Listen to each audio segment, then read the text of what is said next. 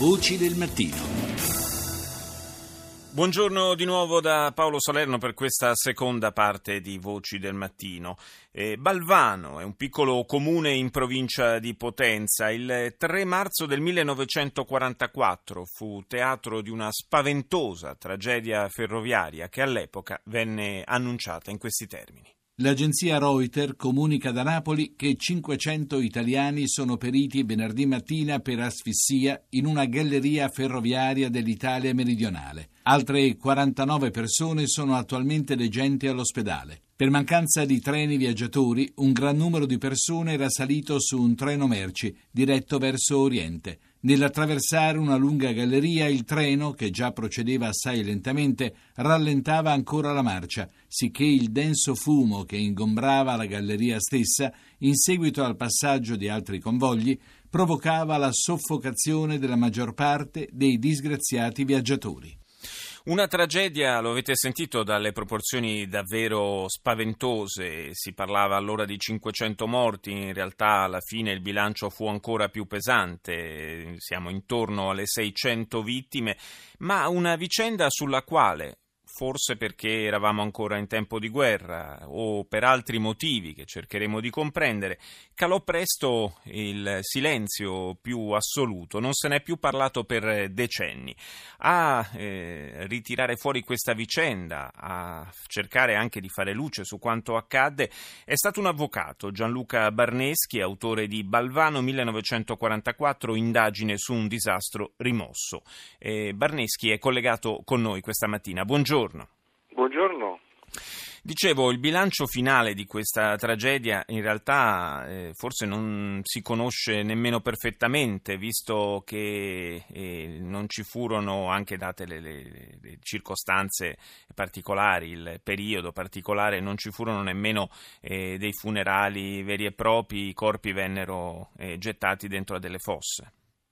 Sì, esatto. Secondo la mia ricostruzione derivata dal, dalle ricerche che ho fatto e soprattutto dalle, dall'indagine che ho recuperato desecretando dei microfilm presso gli archivi britannici, perché non dobbiamo dimenticare che appunto, come già detto, quella zona d'Italia nel 1944 eh, era governata in tutto e per tutto dal, dagli angloamericani, dagli alleati Ecco, per cui dalla mia ricostruzione il numero totale delle vittime assommerebbe a 626.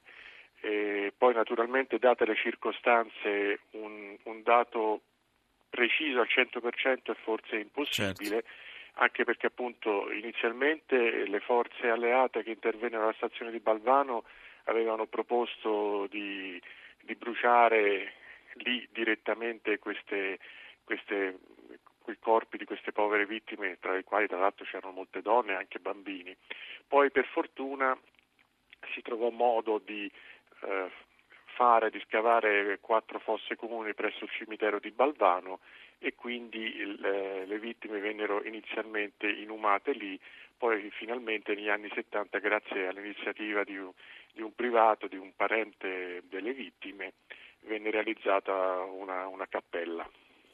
Ricordiamo, giustamente lo ha cominciato a fare eh, Gianluca Barneschi, un po' il, il contesto, eravamo una, eh, nella fase ormai diciamo, finale della seconda guerra mondiale e da poche settimane eh, si era, Napoli si era liberata dal, dall'occupazione tedesca era un'Italia del Sud eh, sotto il controllo delle forze alleate e in una situazione per la popolazione civile naturalmente di estrema povertà, di estrema difficoltà, ci si muoveva e questo era il motivo per cui tanta gente affollava quel treno, ci si muoveva eh, anche da, dalla campagna, dal, da Napoli in particolare, eh, per cercare cibo, per andare a scambiare magari qualche cosa in cambio eh, di cibo. E abbiamo raccolto, lo ha fatto Rita Pedizzi, la testimonianza di Domenico Striano, il figlio, allora aveva otto anni, di Giuseppina Formisano, 34enne di Ercolano, che era per l'appunto su quel treno. Sentiamo. Mia mamma non doveva essere su quel treno perché il pomeriggio del primo marzo c'era unico treno autorizzato settimanale che faceva spola tra Napoli e Bari e naturalmente era ambito da moltissime persone perché andavano in cerca di qualcosa da mangiare. Questo treno fu preso di assalto a Napoli e quando transitò nella stazione di Portici Ercolano non poté fermarsi perché era stracolmo di cittadini che affollavano tutti i predellini delle carrozze. A Portici c'erano molte persone che aspettavano che avrebbero voluto partire con quel treno, ma nessuno poté salire. Tra queste sua mamma. C'era anche mia mamma. Questa scena ce l'ho sempre davanti agli occhi perché noi abbiamo assistito dall'esterno della stazione il passaggio di questo treno.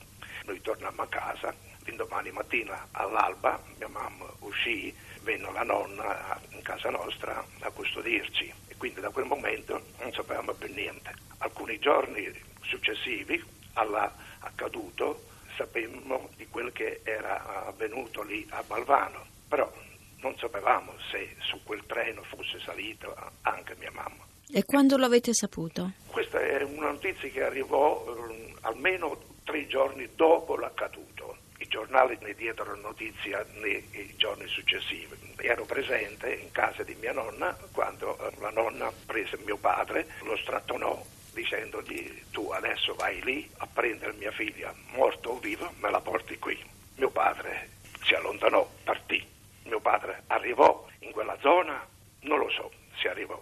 Fatto sta che ritornò disse alla nonna, l'ho vista, l'ho pulito le scarpe, avevo il paltò a nero, l'ho fatto mettere da parte.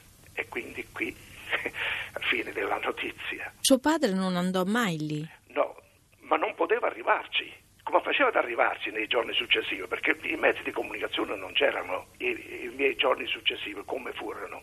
Che alla mattina venivo accompagnato dalla zia a distrarmi un po' tra i contadini, nei vivai. Pomeriggio invece mi accompagnava in una sala di attesa della linea della circumvesuviana in attesa dei treni e ogni fischio di treno, ogni trillo di campanella del treno in arrivo io saltavo fuori, ma mia mamma non arrivava mai, questo per settimane. E finché cominciai a pensare tra me che forse noi eravamo birichini, io e mia sorella, e quindi magari la facevamo arrabbiare, dico la mamma forse sarà rimasta lì in servizio presso qualche signora.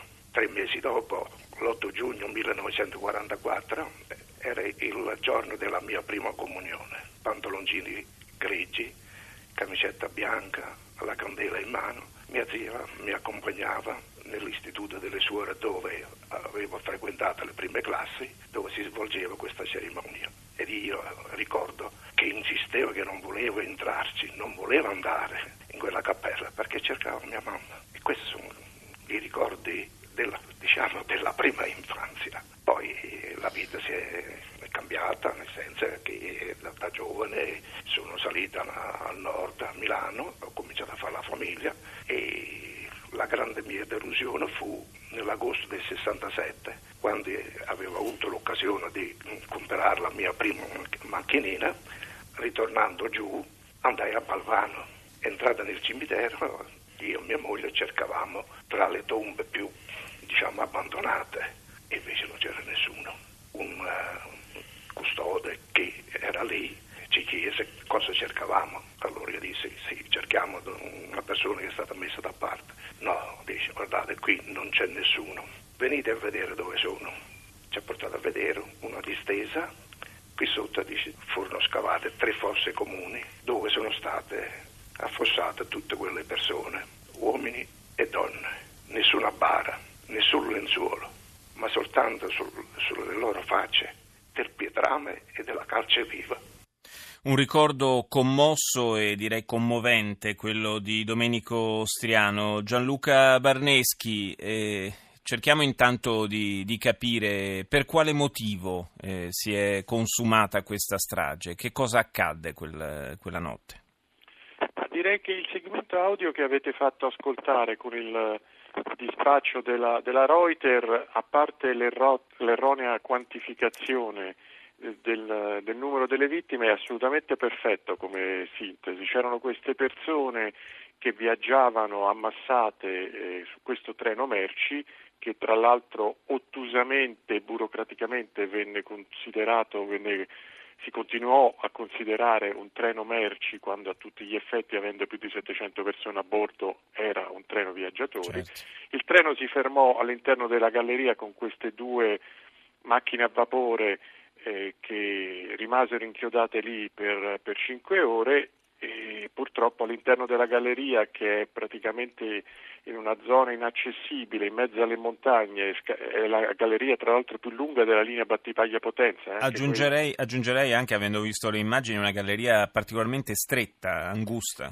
Sì, angusta perché la linea è, è ed è tuttora a semplice binario quindi praticamente tra il corpo della del convoglio ferroviario e le pareti della galleria scorrono veramente pochi centimetri e incredibilmente il treno rimase lì cinque ore con le due macchine a vapore che continuavano ad emettere fumi benefici e chiaramente il, l'enorme ritardo nei soccorsi aggravò eh, in maniera assolutamente incidente e rilevante il bilancio delle vittime. Se i soccorsi fossero arrivati entro mezz'ora, un'ora, eh, chiaramente parleremo forse di decine di vittime, ma non certo di centinaia. Certo. Ma eh, che cosa, cosa, è successo dopo? Perché questa, questo massacro terribile è scomparso da, dalla storia per decenni? Eh, questo io ho fatto 77, ho partecipato a 77 presentazioni eh, del, del mio libro in giro per l'Italia, tra l'altro oggi eh, qui a Balvano ci sarà una commemorazione molto importante anche alla presenza del vicepresidente della Camera. Ecco, eh, eh, faccio questa battuta in risposta a questa domanda che sorge logica spesso. E la mia battuta è la seguente, io in vent'anni di lavoro sono riuscito a scoprire tutti i misteri della eh, vicenda, della tragedia del 3 marzo 1944 a Balvano, salvo appunto eh, quello del permanente, almeno in parte, oblio. Quello che si può concludere è che purtroppo anche i, le vittime di una strage come questa eh, hanno eh, o, o, non hanno una, una casacca e han, possono essere o meno oggetto di un marketing della memoria. In fin dei mm. conti queste, queste, persone erano soltanto delle povere persone che cercavano appunto di sfamare le, le proprie famiglie o nel caso ad esempio del, dell'illustre professor Iura cercavano di non far perdere la sessione di esami a, ai propri studenti, quindi erano persone che erano su questo treno per, per, dovere e che tra l'altro furono nell'unico documento ufficiale dello Stato italiano, cioè il verbale del Consiglio dei Ministri, che tra l'altro in quel periodo siedeva a, a Salerno, certo. quindi a pochi chilometri da, dai luoghi della tragedia, ecco, furono definiti viaggiatori di frode e contrabbandieri. Entrambe le circostanze, come è emerso dalle mie ricerche, sono inesatte. Quindi non solo dimenticati ma anche infamati. Possiamo... Sì, infatti ecco, io come ho iniziato a lavorare su questa cosa, su questa ricerca, su questa indagine e ho conosciuto sia i sopravvissuti, sia i testimoni, ma soprattutto le famiglie delle vittime, queste persone dopo decenni chiedono due cose, appunto che la, la tragedia venga ricordata visto che il nostro paese è anche il paese delle mille commemorazioni, a volte eh, tutto sommato anche di persone, di soggetti e di eventi dei quali sarebbe il caso di dimenticare e, e soprattutto vorrebbero questa sorta di risarcimento morale che appunto la comunità nazionale eh, rammenti questa, questa, tragedia come giustamente certo. se ne rammentano altre e oggi devo dire che è una giornata importante perché finalmente eh, verrà scoperta una lapide alla stazione di Balvano perché appunto incredibilmente nonostante il nostro paese sia il paese delle mille lapidi eh, alla stazione di Balvano non c'era una, una lapide, un, un'insegna che ricordasse che in quel punto esattamente 73 anni fa eh, giacevano i corpi di più di 600 vittime e la presenza appunto istituzionale ad altissimo livello è un riconoscimento, seppur tardivo, da parte delle istituzioni di questa tragedia. Sì, noi devo dire siamo, eh, siamo lieti di, di, poter dare il nostro piccolo contributo eh, nel dare eh, la giusta, ricollocare nella sua giusta dimensione questa tragedia davvero spaventosa che investì eh, tante tante famiglie quella, nell'ambito di quella più grande tragedia che era stato il eh, secondo conflitto mondiale per l'Italia e per l'Europa. Io ringrazio molto L'avvocato Gianluca Barneschi, lo ricordo, autore di Balvano 1944, indagine su un disastro rimosso, lo ringrazio eh, per averci fatto anche da stimolo eh, per eh, tornare a parlare di questa eh, terribile vicenda. Le auguro una buona giornata. Oggi, appunto, come lei ricordava, è una giornata di eh, celebrazioni a Balvano, dunque eh, sarà anche una giornata lunga e impegnativa. Grazie di essere stato con noi.